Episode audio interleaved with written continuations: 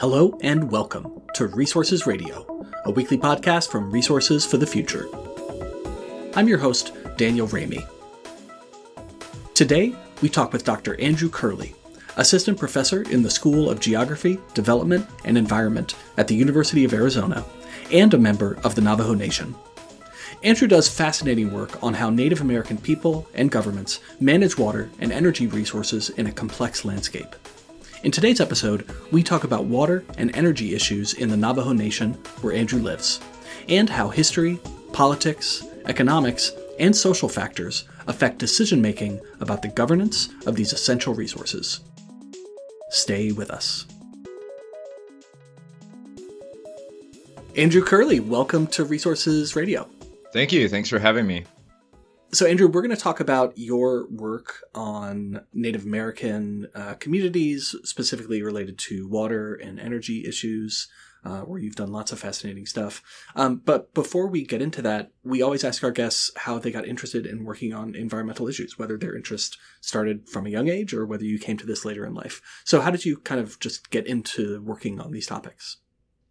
Well, I was uh, interested in questions of development and inequality in college, you know, that was an, a topic I started to develop um, in, a larger interest in, taking sociology classes in New Mexico and then elsewhere, and um, uh, eventually being afforded the opportunity to to do some research um, internationally. And well, I went on a um, it was kind of like a trip where we I went with people who did research in the area in Nicaragua on coffee farms, small scale coffee farms, and looking at um, coffee farming uh, that was going towards fair trade markets. And then I eventually um, started to try to replicate some of this kind of work in, in Tanzania and Ghana around other kinds of fair trade commodities like coffee and chocolate, the base material of chocolate.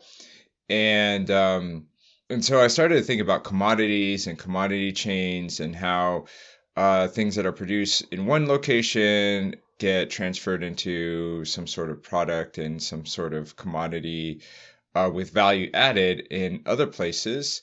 And when I when I finished college and went back to the Navajo Nation to do work, which, you know, which was my intention, all throughout college, then I started to think about, well, what are our you know commodities that we produce? What are the bases of our economy here in the Navajo Nation. And looking around me and looking at the politics on the ground, everybody was talking about coal and the future of coal mines. And so that's how I got interested in energy questions and environmental questions, you know, because those were the ways we were framing the conversation. Great. So um, that, that that's a perfect lead into the next question I wanted to ask you because um, you know there's a couple important terms that I think we should define at the outset of our conversation. You mentioned uh, you know the Navajo Nation, but there's also an important term uh, which is Dene. So um, can you explain for our listeners what the difference is between the word Dene and the word Navajo? Dene is a word that we use in our our language, Dene that basically means who we are. It refers to us. Um, whereas Navajo Nation is the name of our tribal government and the spatial configuration, the reservation, uh, whose jurisdiction the tribe maintains. That's uh, the Navajo Nation. And Navajo is not a word that's in our language. It's an approximation, I think, of a Tewa word, which is a Puebloan language along the middle Rio Grande Valley. When Spanish uh, colonialists came in and tried to understand who we were, you know, referring to us out in um, out in the hinterlands from their perspective, and uh, and the, and then the the Pueblo people used a word that was like Nauvoo, or I don't know exactly what they said. I mean, it's really um, hard to to track that down, but you know, the Spanish uh, approximated that to Navajo, and um, and then that stuck, and so that's why we were called Navajo. And then when Anglo colonialists came in, they tried to um, replace the J sound, which in Spanish has a sounds like an H in English, and they tried to actually replace that with an H. And even today in our tribal code, we're very um, strict about having the J there, like that spelled out. we're like we spelled Navajo with a J and not an H, even though it's not even our, our language and our words. So yeah, that's where that that term comes from. And and before that, you know, we were we used to be the Navajo tribe, and then it was 1968 when we just when we became the Navajo Nation. We re- rebranded ourselves Navajo Nation. Yeah. I mean, there's like so much rich history just in in those two words uh, to try to unpack. I'm sure we could spend you know an entire hour or longer uh, talking about them. I thought that's um, what we were going to do. I thought that's what this episode was about. Oh no! Just kidding. No. Andrew, Wait, am I in the astray. wrong place? no, it's not. It's not etymology uh, radio. Oh, okay. It's resources radio. Uh, um, okay. okay, Andrew. So I'm gonna I'm gonna steer you away from uh, from etymology, from and, topic, and we're okay. gonna move towards water instead. So uh, so as I mentioned, you've done fascinating work on water uh, as well as energy, and we're gonna try to talk about both today. But we'll start with water. Um, you know, you you wrote a, a 2019 paper called "Our Winters' Rights: Challenging Colonial Water Laws," in which you talk about the Little Colorado River as a case study. So, can you um, kind of uh, again setting the stage here, help us understand how Native nations such as the Navajo Nation uh, are allocated water rights in the West, and just kind of like help situate us. Like, what are water rights? How do they uh, get assigned, and like why are they important? Yeah, no, that's that's a really important question, and it's a big question. So I'll try to summarize quickly. Um, our rights are reserved from a Supreme Court decision. I think it was 1908, called uh, that's often called Winters. It's referred to as Winters. That's where where that name comes from in the title of the article. So people all uh, tribal um, leaders and um, community groups and activists will refer back to the Winters rights. This is something that is um, part of U.S. law, advanced through the courts and determined by the courts, and um, and so that's something that is reserved from that Supreme Court decision. And figuring out what that water is, what that water right is, has been the question since then. You know, more than hundred years, and often these water rights have to conform with existing allocation and existing agreements, not only within communities or within state water codes, but also between states. And so, and also international agreements. So, like when we're looking at the Colorado River, you know, there's an agreement between the United States and Mexico on how much water will eventually reach Mexico. And then there's an agreement between what are considered the seven Colorado River Basin states, um, and this was signed 100 years ago, or it was agreed to 100 years ago um, in 1922 in Santa Fe, where the representatives of the state divided the river in half and and approximated how much water goes through that and gave all of those waters to the states. And so to this day, at least in the Southwest and in, in the Colorado River Basin, because of uh, decades of Supreme Court rulings and and other kinds of uh, um, uh, legislation over the years. Today, uh, Indian water rights or tribal water rights uh, come out of the state's um, apportionment. How much of the Colorado River? So, how much of the river um, that the state was guaranteed uh, that will come out of the the state's budget, whatever agreement the state makes with um, with the tribal governments. And so that sometimes is creates these um, inherently adversarial relationships between states and tribes over water rights, and then they become um, and then they they expose inequalities, political inequalities between the states and tribes, especially when you're trying to conform these rights through the legislative process, through uh, Congress. You know, states have representatives there, tribes don't when it comes to water rights, and so you have to negotiate with with states who already have a much greater advantage in the form where the the water rights are eventually uh, solidified into law. And so those are that's you know the nature of the the politics that I'm looking at with water rights, um, especially in Arizona, but uh, along the Colorado River.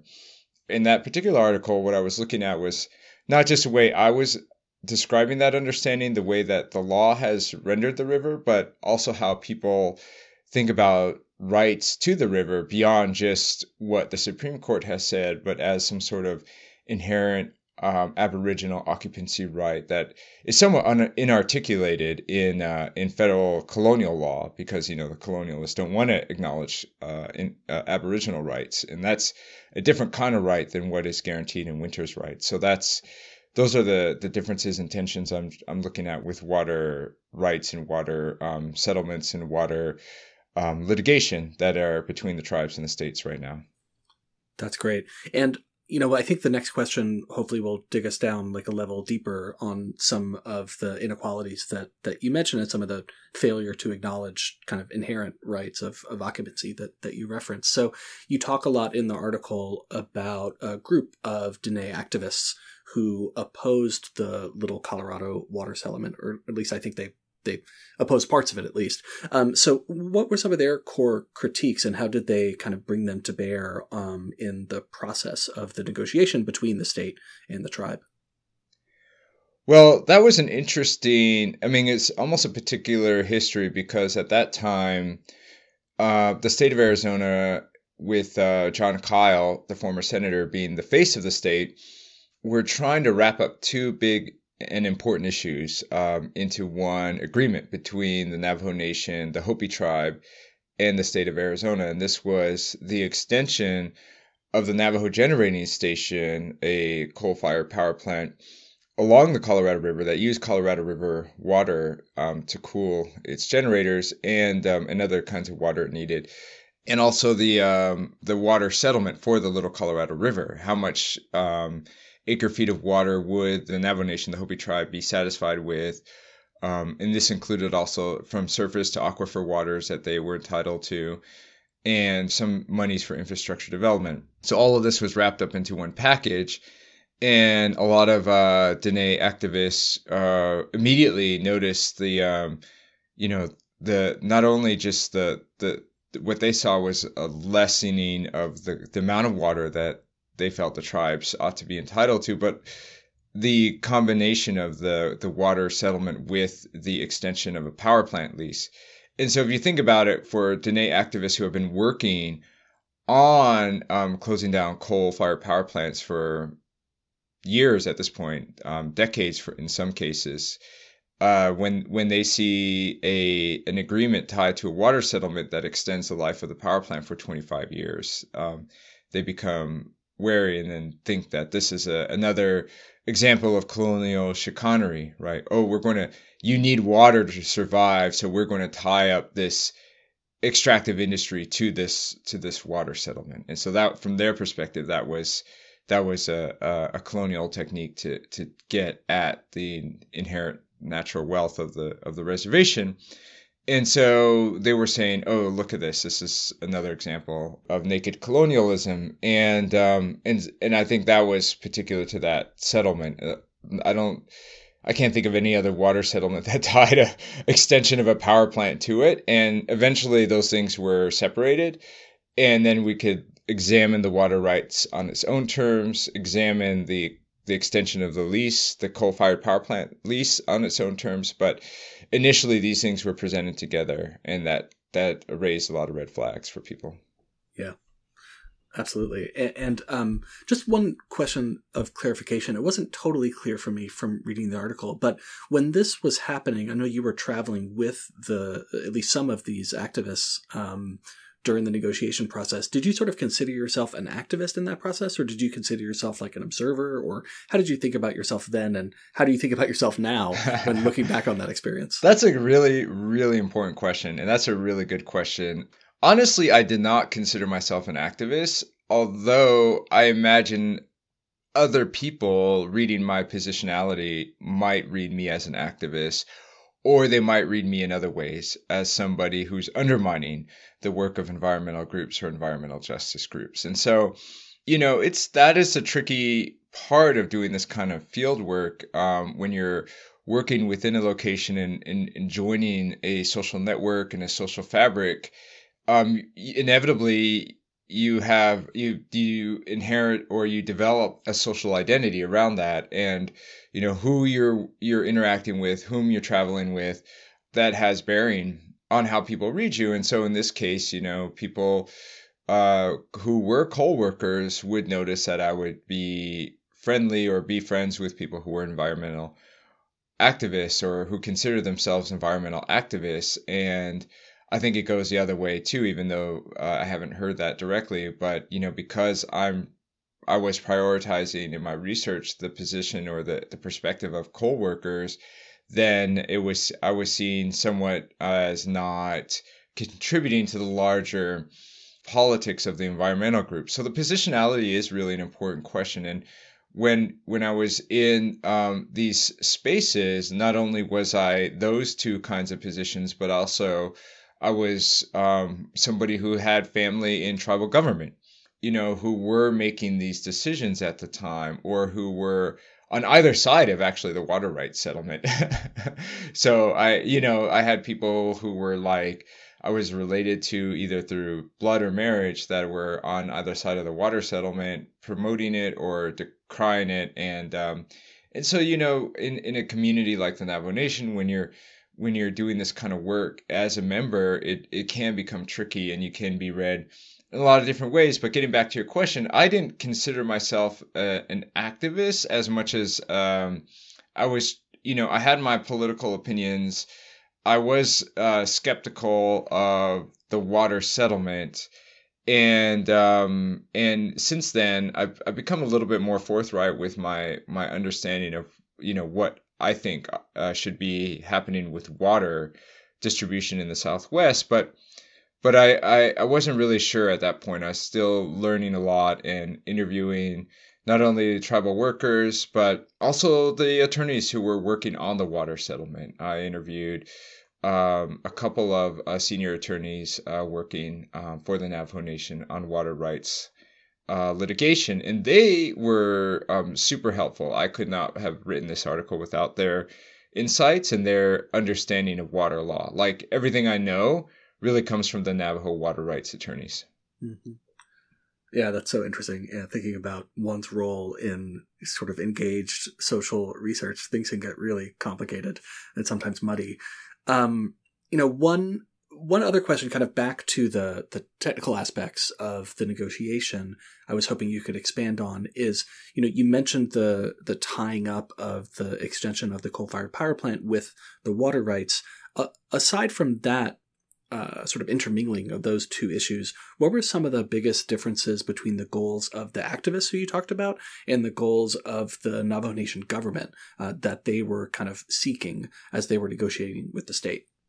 Yes, that's that's also interesting question because um, it became clear for me with a different part of my research, which was on the coal on the coal aspect, on the mining of the coal and um, what was the interest of the tribal government. And in that case, you know, what they wanted to do was preserve revenues coming from, I mean, it's not to say that they were unconcerned about the loss of jobs and livelihood. They were, but in a really important feature of the mine and the land leases for the power plant was the amount of money that it contributed to the to the annual coffers of the Navajo Nation government.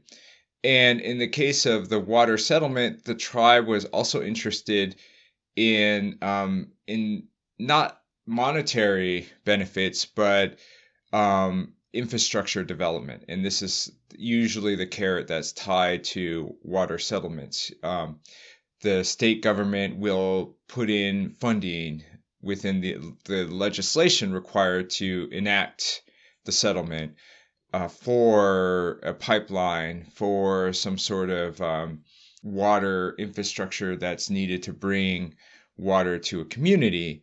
And this is described by the water attorneys as wet water. They're saying, like, we actually put water into use. We bring you the tangible water rather than this abstract paper water, as they call it. So, like, on on on paper, you can have all these rights to water or claim you have all these rights, but you can't actualize that water until you have the money necessary to build the infrastructure, the pipelines, canals, uh, pumps, whatever is needed to bring the water to the household or to the business or industrial site or whatever you envision the water being used for. You know, you need to actually have some money, some capital to spend to to make that water work for you. So those are the nuts and bolts of the water settlement. You really need to have those that infrastructure funding, and that's what the tribal government's thinking about. What the activists and the community organizers were focused on was the the time, the uh, foreverness of suspending water. You know, it's it is almost it's akin it, it is like treaty making. Is modern day treaty making. When you've settled final boundaries for reservation you're stuck with those boundaries and sometimes you know at the time like in the late 19th century you're under a lot of pressure settlers are coming in there's a lot of violence directed against you.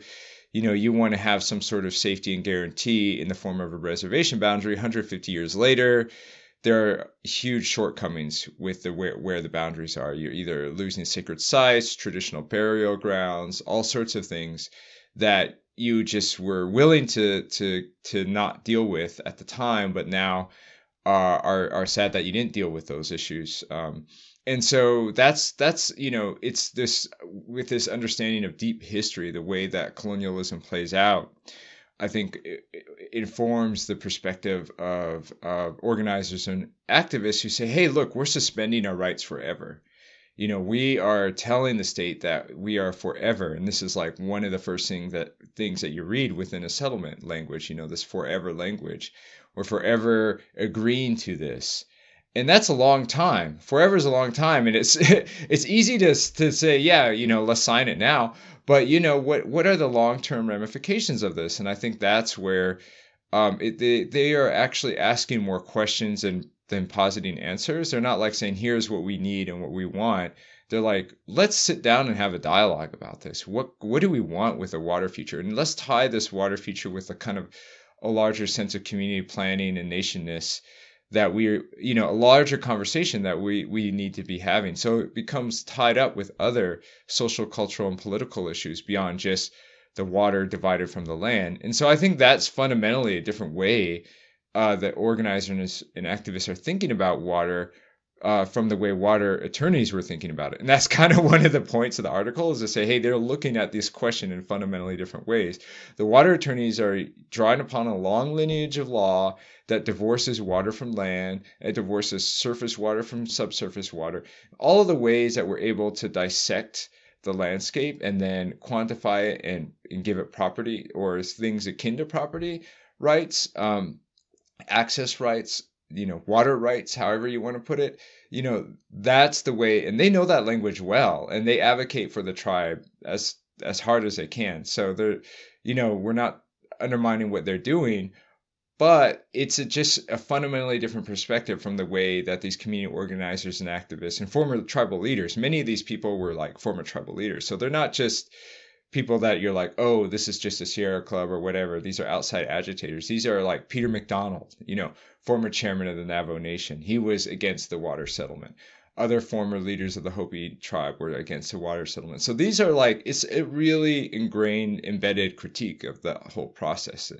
And um, and they were saying we need to think about this alongside some of these other longstanding issues that that haven't been discussed. And so you know, it was it was just really interesting to be there at that time and observe how these two conversations were happening at parallel, but they were not intersecting. Each side had their own kind of like perspective and blinders on, but they weren't able to get into the other perspective. I think that was part of the reason why you just had two sides going in different directions on this. And um, you know, and I guess that's the nature of politics. You know, when you're when you're uh, uh, trying to advance a political position, you end up like focusing on your what your perspective is more than what um kind of the larger political landscape is. So I don't know. That's that's the long. Like I said, I'm long winded today. I apologize. no, it's great. I mean, it, there's again, there's like so much richness here, and and you know, this is why your work is so fascinating because you're kind of helping us get you know, into that second and third cut of, of detail on such complex topics. Man, there's so many follow up questions I want to ask you, but but I'm going to stick to the script and um, turn to uh, this topic of coal, which which you've mentioned several times. Right, it's a it's it's an important uh, sort of economic issue uh, for the Navajo Nation. Um, and, you know, as many listeners probably know, the Navajo Generating Station did close, I think roughly two years ago.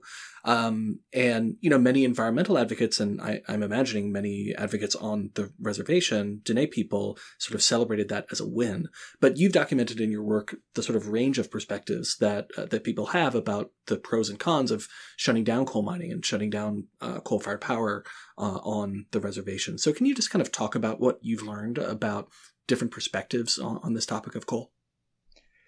Yeah, I mean, definitely there was a long standing critique of coal that goes back to the 1970s when, uh, well, probably earlier, but as far as I could find in in our limited historical record on the Navajo Nation, um, the 1970s when coal mining started to, to open up on, especially on Black Mesa, where we had the Navajo mine and the Kayenta mine open up, and um, you know, people were concerned about the damage it was doing to the landscape, unearthing, um, you know, the ground and and permanently creating a disfiguration on places that they've known for a long time, um, possibly contaminating it uh, forever. In some cases, uh, there have been multiple incidences over the years of livestock getting tangled up with coal or or somehow um, drinking water and getting sick or dying. And, you know, you can see like instant effects of it on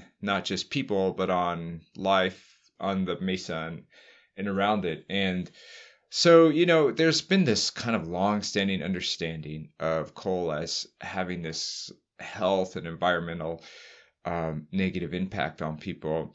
Yet at the same time, it was providing hundreds of jobs, um, millions of dollars in revenue, and was a really good place for uh, Dene workers. Uh, it was gendered labor, so primarily men, but not exclusively men. There were there were women who worked in the industry, but um, just you know by the nature of extractive industries being gendered work, um, it tended to favor male workers or people who identified as male as workers and um, they could come out of high school or return in this case like from vietnam and you know and it was a place where you can build skills right? You learn skills on the job and those skill sets are transferable to other kinds of work um, depending on what you're doing. Because it's, it's not just you know sometimes in the popular imagination mine work is seen as just you know being in a in a like a coal seam or like with a pickaxe or underneath the ground with a hard hat on or you know there that's a popular imagination but actually there's a lot of industrial work uh, welding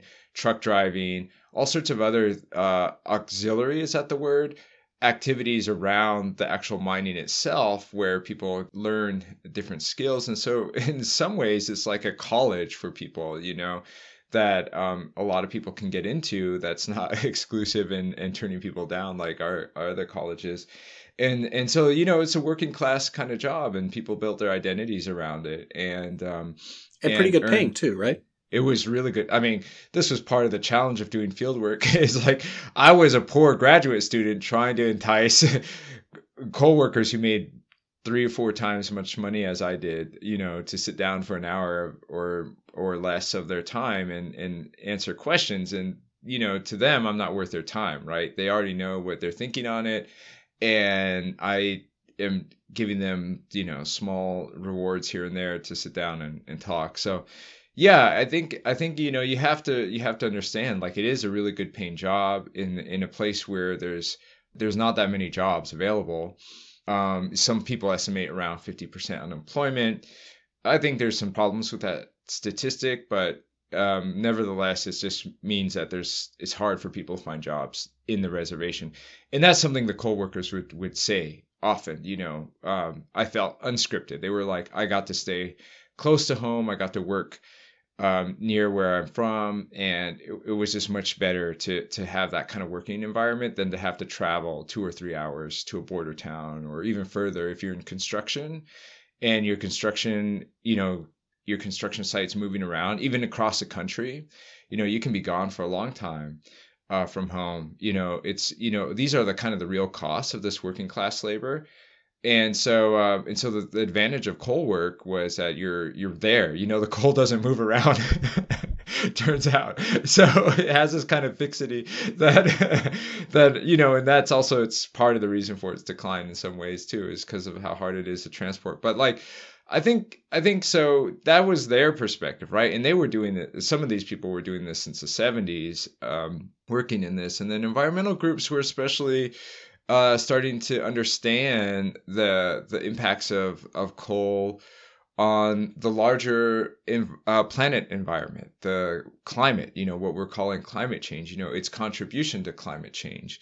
And that critique is more recent as it is with, you know, the national environmental movement, it is with the Dene or Navajo environmental movement. And so we were also asking ourselves questions of what is our contribution to global warming and climate change and how are we uh, exacerbating the problem with the continuation of these industries. But getting back to the original framing, you know, I think there were some groups that celebrated it, but I think a lot of people, including the environmental activists, realize that it's, it's another tragedy, really, the closure of the mine and the uh, and the demolishment of the power plant. And it's like the different, you know, that rock and a hard place saying, you know, it's literally you're you're stuck with two difficult options, and um, and the closure of the plant and the the its demolishment i can't see as so anything to celebrate. I think it's a really it's it's an indication of a loss um, not only the loss of the environment the landscape for how many 40 plus years of of the mining and then the water that was used. And there's a this is another long story that i don't think we have time for but the aquifer water used to slurry coal from what was the Black Mesa mine to Mojave Generating Station, that loss of that water, that aquifer water over the years, and then you have the loss of the jobs, the loss of the income, the loss of the the revenues for the tribal government. It's nothing but loss for us, you know, um, with the closure of that power plant and the mine. And so um, to look at it and celebrate it is to look at it ahistorically, you know, to look at the closure as a point of celebration. And um, I think it it it forces us to answer difficult questions as a tribe, but it definitely isn't something to be celebrating. Hmm. It's really fascinating.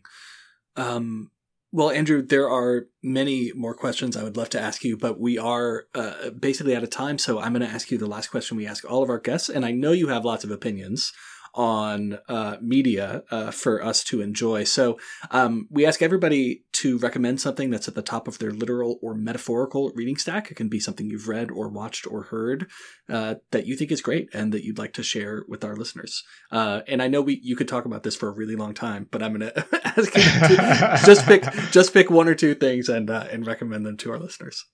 Okay, so at the top of my reading list, uh, there's there's a couple books that I've been reading that I like, and they're they're kind of in the genre of environmental history, and so I really was inspired um, by the writing style, the beautiful writing style of uh, Bathsheba Demuth's book uh, "Floating Coast," which I'm always promoting.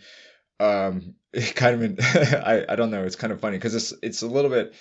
It's up in the Arctic. It takes place there, but it, it it has this layered history of not only um, the history of life and animals in that area, but also extractive industry. So I imagine many of your listeners would, if they haven't already read that book, would be really interested in that. And then there's this other one that I'm working my way through that's really, really good. It's called Carbon Technocracy Energy Regimes in Modern East Asia by Victor Seow. I hope I'm saying uh, his name correctly. But um, this just came out, I think, last year, and it's a it's like a history of coal mining in Manchuria, I believe. Um, so uh, I think that I'm saying that right. And um, yeah, it's it's a good book. Wow, I just you know searched for those really quickly, and they both look absolutely fascinating. Um, so great recommendations, great conversation, uh, great work, Andrew. Thank you so much for coming onto the show today and sharing it uh, with us. We really appreciate it. All right, take care. You've been listening to Resources Radio, a podcast from Resources for the Future, or RFF. If you have a minute, we'd really appreciate you leaving us a rating or a comment on your podcast platform of choice. Also, feel free to send us your suggestions for future episodes. This podcast is made possible with the generous financial support of our listeners. You can help us continue producing these kinds of discussions on the topics that you care about by making a donation to Resources for the Future online at rff.org/donate. RFF is an independent nonprofit research institution in Washington, D.C. Our mission is to improve environmental, energy, and natural resource decisions through impartial economic research and policy engagement. The views expressed on this podcast are solely those of the podcast guests and may differ from those of RFF experts, its officers, or its directors. RFF does not take positions on specific legislative proposals. Resources Radio is produced by Elizabeth Wasson, with music by me, Daniel Raimi. Join us next week for another episode.